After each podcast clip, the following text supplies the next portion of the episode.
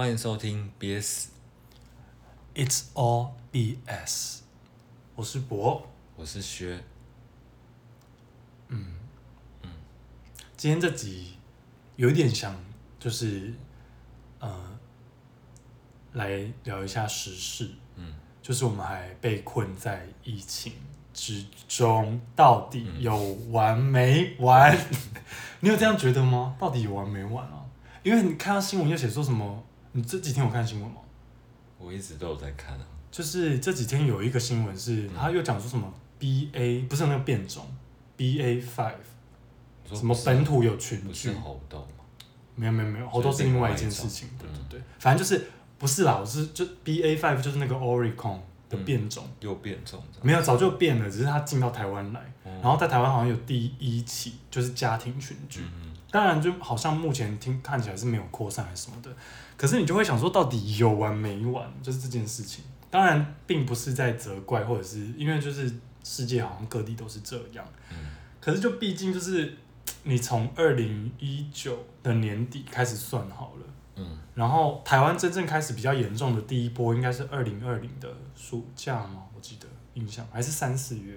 暑假吗？你记不记得我们一开始有逃过，就是世界的第一波？撑很久，哦，那就是疫情的隔一年了，就是二零二二二零二零啊，嗯，对，反正就是二零二零初而已。的某一个时期，就是台湾的第正式的第一波很厉害的，嗯，然后后来年底又一波，嗯，然后二零二一就是几乎就是一直都有啊，五月多，五月多对，然。后就停工，很多工作类型就停工，嗯，然后今年年初不是又一次吗？哎，有吧？就五月多哦，就是开始就是开始暴涨的时候，嗯，可能那应该是有点是政府开始决定要以一个共存，就是要迈入共存，嗯，所以那个那个那个确诊人数的升，就是怎么讲的暴涨，其实有一点算是可预期式的啦。我觉得就是如果你稍微对于就是世界上处理的世界各国政府处理方式有一点概念的话，嗯，其实你就会觉得比较，这这件事并没有不合理的地方。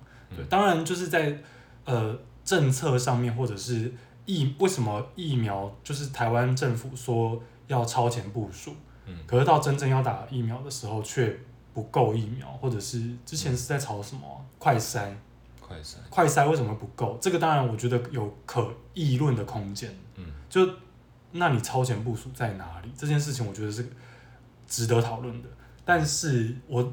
呃，但是我觉得就是现在有每一天都是什么几万人、几万人这件事情，其实是放诸世界是不意外的啦。嗯、然后它的确也就是变成一种共存嘛。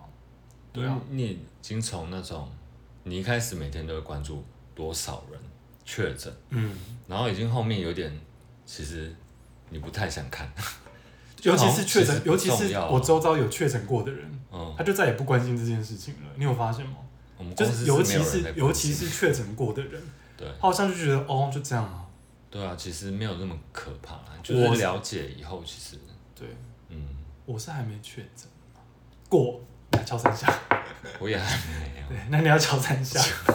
那我们都是哎，你对，我们都是打完有打完第三季，嗯，然后目前为止没有确诊过，但是我们自己的私底下也都是有勤洗手。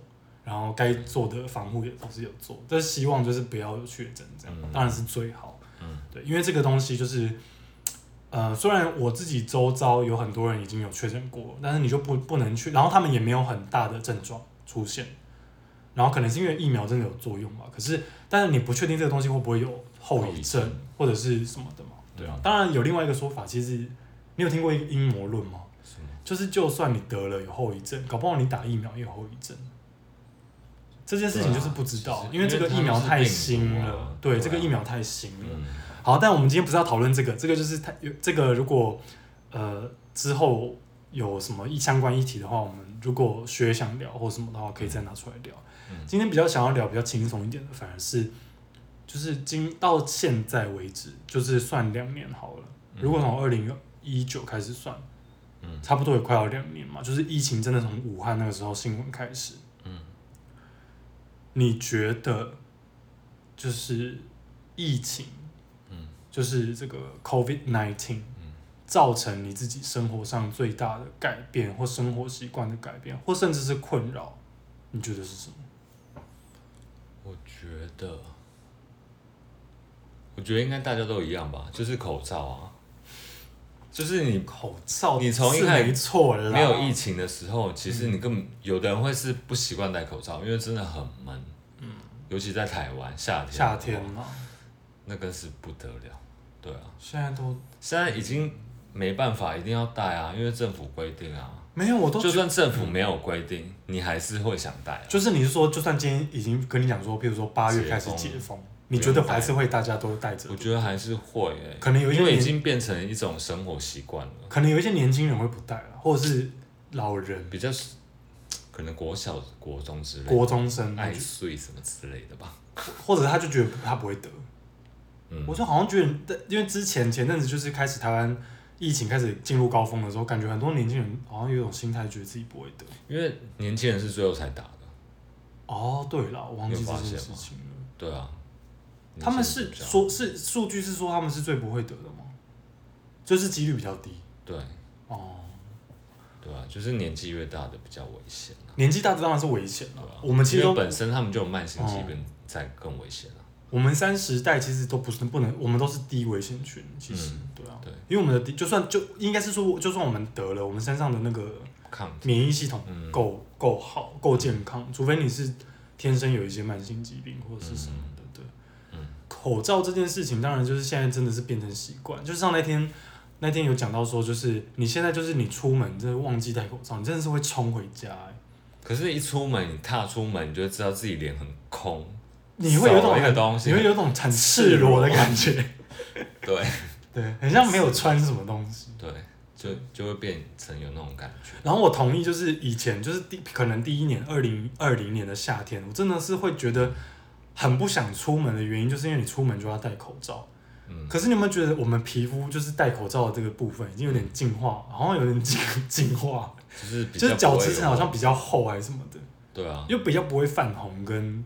好像他已经习惯了，嗯，就有点像你那个手，如果你有就是一直在摸一些或者是举重物，嗯、你就会长茧，那感觉是一样的。嗯、我有一点这种感，有一点这种感觉，嗯，也不知道是，但是我不确定是因为戴了口罩，大家会更注重，就是譬如说保养，譬如说你要擦乳液啊，嗯，或清洁要更好，因为就汗都闷在里面嘛。还是是因为真的像我讲，就是皮肤自己开始产生了一些产生一些对保护机制。韧性，它开始突变，嗯、就是这变得比较厉害一点，有可能哦、我前阵分跟你分享一个新闻，嗯，就是前阵子看到一个应该是外电外国的新闻，就是说有一些人在疫情过后开始出现干眼症。然后他们就去，对他们就去调查原因，然后发现是因为戴口罩造成的。就是因为如果你口罩如果没有戴的很密的话，是不是变你呼的空气会从上面鼻子那边跑出来？对，尤其戴眼镜更明显。对对对，然后他就是他那个新闻就是在说，因为你长期都有蒸汽熏你的眼睛，嗯，然后你就会变得有一点衍生成后天的干眼症。可是熏眼睛不是啊？我觉得很神秘。保湿吗？为什么会反而更？没有啊，因为它是热的啊。可是那也是蒸汽哎，算水蒸气有保湿吗？可能就是有点造成眼睛的那个吧，刺激吧。嗯，没，我也不知道，我不知道，我只是觉得这个新闻很触理啊。嗯，对啊，分享给大家。嗯，那除了口罩呢？口罩是所有人，那有没有你个人的，或者是你觉得，嗯，影响你生活层面很大的事情？生活吗？我举一个例子。譬如说，我就有听我一个朋友说，他其实本来是会自己在家里做，呃，他本来是会都都是外食的，嗯，就是他尽量不在自己的带垃圾回家，啊，什么外带，嗯、可是他就变成他，就是那前阵子不是因为就是餐厅都关嘛，嗯、不能内用，嗯，然后他现在就变成他几乎养成变成是，就算即使现在有内用，但是他都习惯外带回家，嗯哼，是个人习惯，我有听过这个、欸，哎。没有，可是就是变变成是改变了他的生活习惯了。嗯，对啊，我没有这个困扰，所以你完全没有这方面，就是因为疫情。疫情就像你讲，可能内用跟外带吧，或者是因为有一些时段我是必须要内用的、啊。什么？譬如说，嗯，你说中午上中间上班？对啊，比方说上班的时候。哦。因为我比较不喜欢把东西买回公司吃啊，因为我觉得。可是那一阵子不是全都境内用吗？你们那边没有？但是有啊，所以那阵子我就觉得很、啊、哦，你就要带进公司吃。对，我觉得有点要赶吧。哦，可是这个就没有改变你的习惯啊，它只是在那一阵子有造成的困扰，就是困扰而已啊，就是可以内用，但是还选择内用啊。嗯，那旅游这件事情呢，你有影响吗？你是那种很常出国的人吗？比较少可是我们公司一直有嚷嚷着想要出国啊。我觉得哦，你说应该大家都一样啦，员工旅游。对啊，不然不会有那个报复性消费那种啊。对，在台湾。你们最后一次员工旅游是出国吗？就是你疫情前的。最后一次员工旅游去小琉球，这样算出国？小琉球不算出国哎、欸。我刚好算是国内啦。可是那不算出国啊。你说出国吗？那更久哎、欸。那是疫情前啊。但是是一，就是你很早之前。很久了，去日本九州。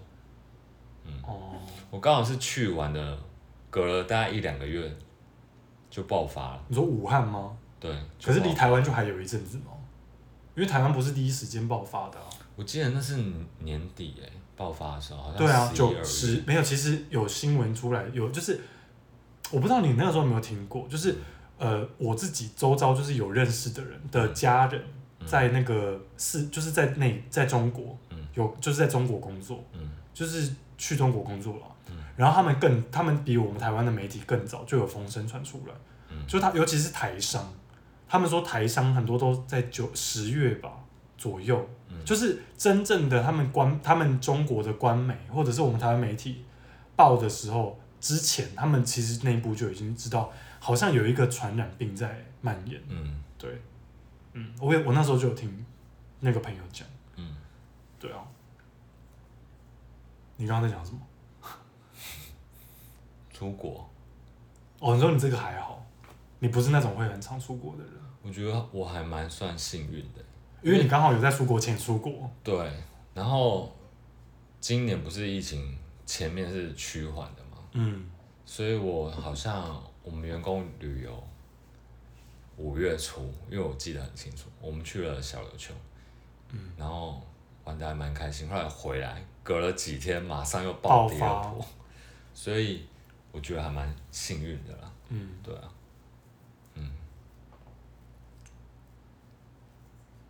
但你不是那天说你们公司已经接，就是接下来已经又有安排要出国了，就是看着那个，我觉得应该好像快要解封，大家又闷坏了。没有，其实现在你要出国是可以的哦，已经可以出国了，你知道吗？要看哪一哪一个国家？没有，就是有开放国境的国家，你已经可以去了。其实，因为我已经有认识的朋友去英国了，嗯，跟去就不用隔离了。我不知道他好像没有隔离，就是你只要有打疫苗，嗯，你就可以不要隔离。然后有一些国家是要提 PCR 证明，嗯，就是因各个国家的规定嘛，嗯，但是那规定有点是滚动式变化，好像一直在变。因为好像不是前几天又说那个我刚刚讲那个变种，嗯，在某一些国家又好像要开始之类的。可是我觉得目前看起来，就是即使那个变种病毒又重新好像有一波起来，可是各个国家政府的态度比较都是处于就是共存，嗯，就是没有要把这件事情小题大做，也不是小题大做，就是没有要把它当成是一件，嗯，就是很就是要需要到封城或者是什么的，嗯，对，好像没有到那个程度。嗯。嗯。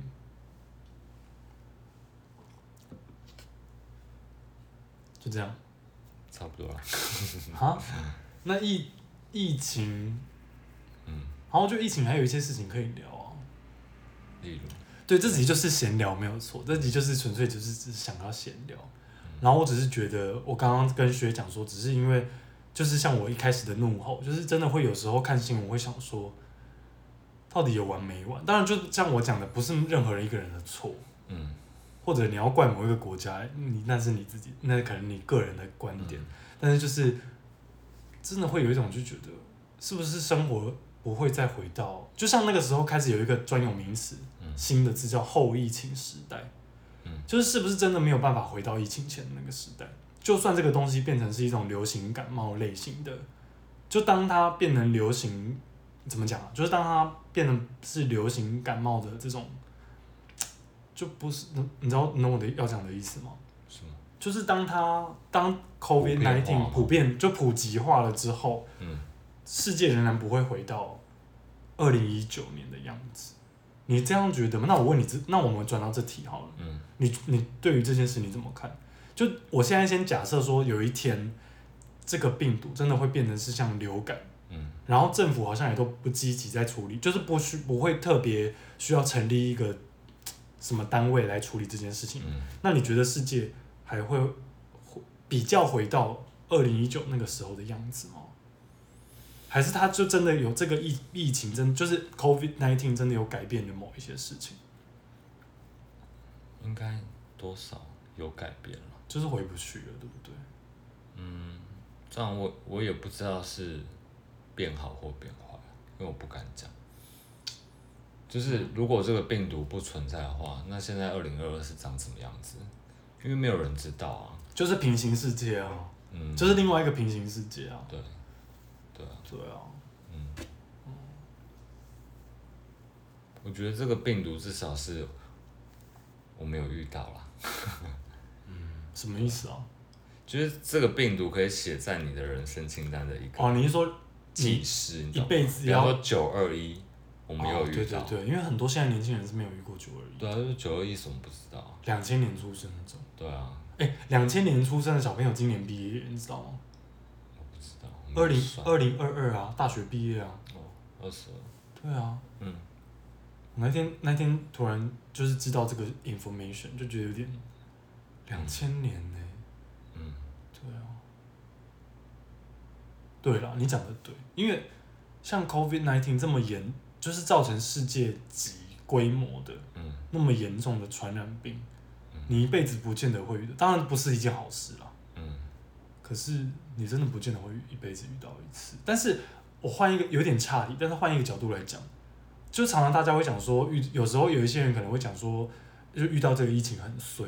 嗯可是会不会其实这是一个好事啊？如果换一个角度来讲，就它让像尤其是去年最明显，去年很多人会发表一些就是呃，不管是在自己的文就 Facebook 的文章，嗯，或者是 Instagram 或者是什么，就是说你会更回到自己的生活面，你会更回来审视，因为你没有你没办法出国，嗯，然后你没有办法跟别人交流，嗯，你不能跟别人相就是聚，就比如说 Party。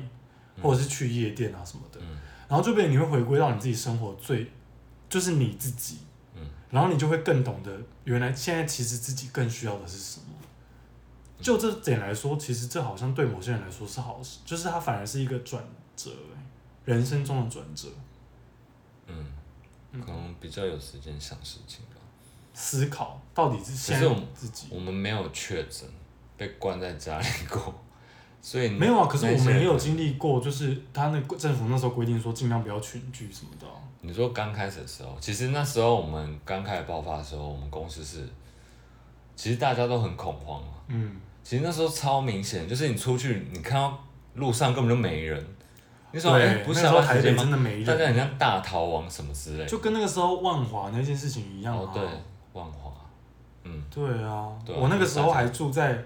万华区呢，但是我不是住在那边，我住在靠近西门那边，嗯、我就很明显感觉到，嗯、就是完全西门没有人，我真的是有，嗯、我算是亲眼见证，就是西门完全变成一个没有人的地方，然后看到一堆电倒，就包括大家后来讲说那个那个西门那个肯德基，嗯、还有新据点，哦对，对啊，新据点倒是一件很大的事情吧，嗯、而且那是总那是总店吗？其实我不确定。反正就类似旗舰店之类的哦。嗯。对。嗯。可是我觉得那时候还蛮，可是那是妙的一个体验呢。就是你见证了一一个爆发，是爆发在于你不了解啊，然后政府也不了解，科学家也不了解。嗯。就是你在面对一个新的东西，全然新的东西。因为那时候刚开始爆发的时候，台湾的疫苗好像还没进来。没有，就是各国都预约，然后台湾就还还没有排到。然后想说缺货什么的，什么时候？莫德纳什么？所以那时候大家处于比较危险的状态，然后也不了解这个病毒到底得了会怎么样，会死掉会干嘛的。对，或者它传染率到底多强？你记不记得最初期？现在回想起来，有一一最早期的第一次世界第一次第一波爆发的时候，美国死了好多人，就每天新闻都在报，嗯，美国医院什么缺呼吸器。然后他们那个病人进去就只能等死，因为他们不知道要怎么医，就是他们没有没办法让你康复，除非你自身的免疫力战胜。可是你说现在有解药吗？就是疫苗啊，这算解药吗？有啊，他不是有那个现在不是有一些把你的现在不是有那个新的那个吃的口服的那个吗？他只是把你症状压低，没有那个是清那个是中医的那一个。我讲的是，就是他最近吸吸，就是有一个是胶囊的。你说会有，比方说你真的得了，你去吃那个东西会好吗？这我不确定，还是是事前服的。可是事前服也不合理啊。嗯，对，不可靠。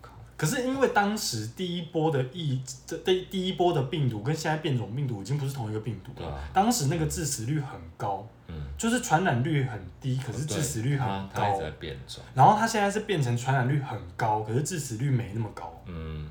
所以当时没我，因为你现你虽然我们台湾没有真的经历到那个，当然还是有一些人不就是很难很难过，就是离世了。嗯。因为 COVID nineteen。19, 可是我们其实台湾没有真的经历到世界上第一波，就是各个国家都一堆人送进医院等死的那个阶段呢。现在回想起来，其实蛮可怕的，因为我都是我脑中你现在提到，我都还有那个画面在，就是国际新闻那个画面，嗯，就是看到一堆人在病床上，然后那个护就是被访问的那个人就说，他们就是没有办法，因为他们不知道要怎么医，对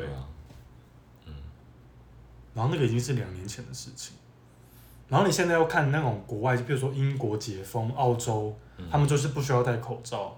然后就是去海滩玩，觉得它好像很像平行世界，很像这件事完全没有发生过一样。可是你不觉得吗？刚开始爆发，台湾也是跟人家相反啊。爆发，就大家很恐慌，可是台湾是一片和平啊。因为那时候病毒根本就还没进来。对。所以那时候，对啊，也是平行世界啊。那是另外一种平行世界了。对。对对对，嗯。是不是有点太闲聊了？这次，嗯，好，那那有再我再问一个下结论好了，好，就是今天如果真的解封，嗯，有没有什么事情是你觉得你很想要做的？其实现在有点半解。其实现在我觉得生活上其实没有很大的，其实台湾人一直在生活上，就除了我们刚刚讲说内用很多很多店都关掉的那一个时期。嗯台湾人在这件事情上并没有真的被很严厉的限制了，就是比如说你说夜店或电影院也没有不没有不开啊，或是 KTV，因为其实他这一波其实政府有说，如果又以比照之前那种模式，可能真的会会倒一家店了，因为前一波已经倒太多店了。对。对啊，他不可能再有实施第二波。而且因为现没有，而且还有一个条件，是因为现在大家都已经打了疫苗。对，就是如果你已经大家就是人民都照你的意意思打了，可是你又又要强迫人家不能开，嗯，那就说不过去啊，对啊，那就说不过去啊，嗯，对啊，对啊，对啊，对啊，那你还没回答我，什么？你想要做什么？还是你觉得其实没有什么影响？你其实正常是在生活。对啊，我觉得现在对我来讲，其实有解封跟没解封其实没什么差，嗯，对啊。嗯我是有一点想开始怀念出国了，可是其实我自己也不是很常出国的人，就是我不是有一些人是每一年一定要去一次韩国、去一次日本的那种，但我真的已经有一点我，可是那个我觉得我的出国比较不是像不是属于，因为以前都有做然后不能做，嗯，是比较属于我想要到外面，到不同的是地方看一下，就是你被困在一个地域太久，或者是嗯。的那种感觉比较重，可是有的人一辈子都没出过国，那个又不一样啊，那个另外一回事。可是有的人也不会想出国，他可能就是想要在台湾就好，也很好啊。譬如说你想要去，譬如说外道玩，嗯，对，对了，嗯，也是可以啦，对啊。但是我不知道，我自己会很想要出国，但是就是在不用隔离的情况下哦、喔，嗯，如果要隔离，我就不要了。嗯，对，就是如果我去了一个国家，还要还需要隔离几天，那我就不要，我要我就要等到完全都不需要这件事情。我觉得台湾人在防疫上面其实算都还蛮合法的，因为台湾人怕死啊。讲白点就讲白点就是这样。我觉得台湾就是这样啊，就是怕死啊。嗯，对啊，惊死啊。对啊，对啊。我们那时候也是刚开始，然后大家也戴口罩，可是其实后面大家已经。心浮气躁，对，可是你你现在再去路上看，大部分的人都要戴着口罩哎。你有没有？你记不记得一反而是一开始就是政府叫你戴口罩的时候，有一些人会不遵守规则，很多比较多。对。可是你现在都没有在讲这件事情的时候，你去路上看，反而大家都是戴着口罩的。嗯你很少看到会没有戴口罩的人出现在路上。会不会那些人不想戴，是想要引起人家注意？谁啊？就是年轻人、疯子什么的。哦，那可是那就比较是属于特例啊。对，嗯，对啊。但是关于口罩有另外一个事情是，我觉得可以另外聊的啦，跟今天这个比较没关系。就我不是跟你有一次，我有一次有跟你说，因为戴口罩了之后，路上出现变得很多帅哥美女。哦，对不对？嗯。然后所以我自己觉得，疫情过后，其实有很多人会不愿意把口罩拿下来。因为当你全脸露出来的时候，譬如说，如果你脸上有可能有一些痘子、痘子，或者是你其实长得没有真的没有那么好，主流的好看，嗯，你反而会没有信心，因为口罩带给你很大的信心。嗯，我觉得会，我觉得是这是另外一个后疫情的现象，就是，因为你我记得好像好像，因为我本来要结束这个议题，但是又扯到这个，就稍微讲一下。那个时候疫情刚开始的时候，不是很多公司变成线上会议吗？嗯，在家上班啊。对，然后我那时候就读到一个也是外电，因为我平常会看一些就是国外的新闻，然后那个外电就是讲说，呃，就是它是一个美国的新闻，在讲说去心理咨商，嗯，跟去皮肤科有容貌焦虑的人变多了，嗯，然后那个原因就是来自于你平常其实不会有那么长的时间看你自己的样子。就是一般人，我讲一般情况，你不可能一直拿镜子在那边照你自己嘛。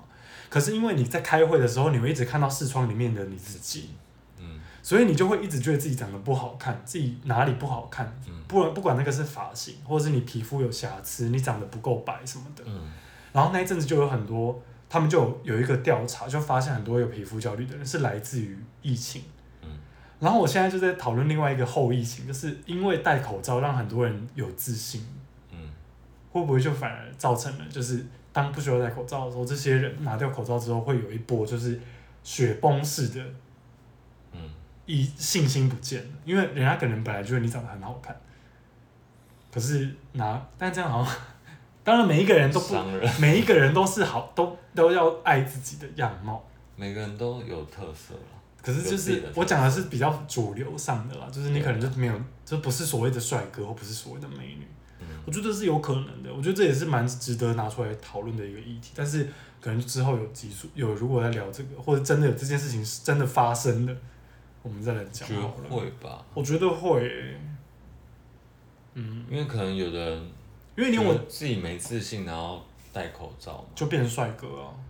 不管他帅不帅啦，至少你有一半脸是人家遮起来的，想象幻想的，对对对，那人都会幻想是好的嘛。那是一个心理现象，就是补完，对，对啊，你会帮他补充是你脑中理想的样子。自己本身就是帅的或漂亮的，他会想要戴口罩吗？可是毕竟市面上真正的帅的跟漂亮的，其实是一定是少数啊，绝对是少数啊。嗯，对啊，应该说比较有自信的人，或者是他自对，像他就不会想要戴口罩啊。对啊，可是我讲的就不是他们啊，我讲的是。一般一般人，嗯，他可能就会觉得，那他继续戴着口罩好了。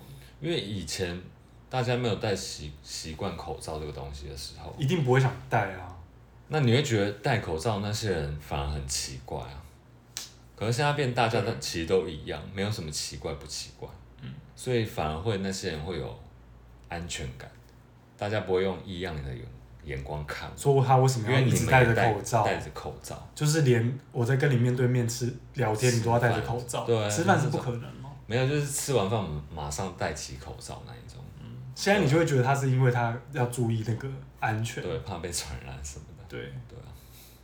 嗯、好了，我自己是私心觉得这好像有一天在搭捷运的时候想到的事情，我觉得还蛮值得拿来，因为好像好像我目前还没有听到有人讲到类似的事情。嗯，就是会不会这个容貌的满足感，就是戴了口罩之后这个自信的满足感，嗯，在疫情之后，等到口罩解封之后，是会回不来的。我觉得这是一个很有趣的，会，我觉得它是一个有趣的心理现象，就是有点像是社会观察了。嗯，对对对，尤其是在年轻人，因为年轻人就是对于。这种现在这个就是社群时代，对于自己的容貌就是，一定会，因为你在 IG 上一直刷到就是帅哥跟美女，或者是很肌身材很好什么的，你就会有更大的容貌焦虑啊。好了，关于这，我觉得容貌焦虑这完全是另外一个题目，这可以以后再来聊。对，然后这集就比较是随性在聊了，嗯，在聊一个疫情的东西。对，就想说，只可能因为我们目前就是的集数有一些是在聊电影。嗯然后有一集是很破天荒的在聊婚姻，嗯，但就觉得好像可以穿插一些是比较轻松的，嗯，然后有一些就是可能是电影，有一些是比较社会议题的东西，嗯，对，我觉得这样节奏感可能会比较，就是我们都尝试试试看做不同类型的，嗯，然后我们可能会再慢慢抓比较适合我们的题材吧，或者是我们比较有兴趣想要讲的东西，嗯，好，那这集就先这样喽，我是博。我是薛，我们下次再见，拜拜。拜拜。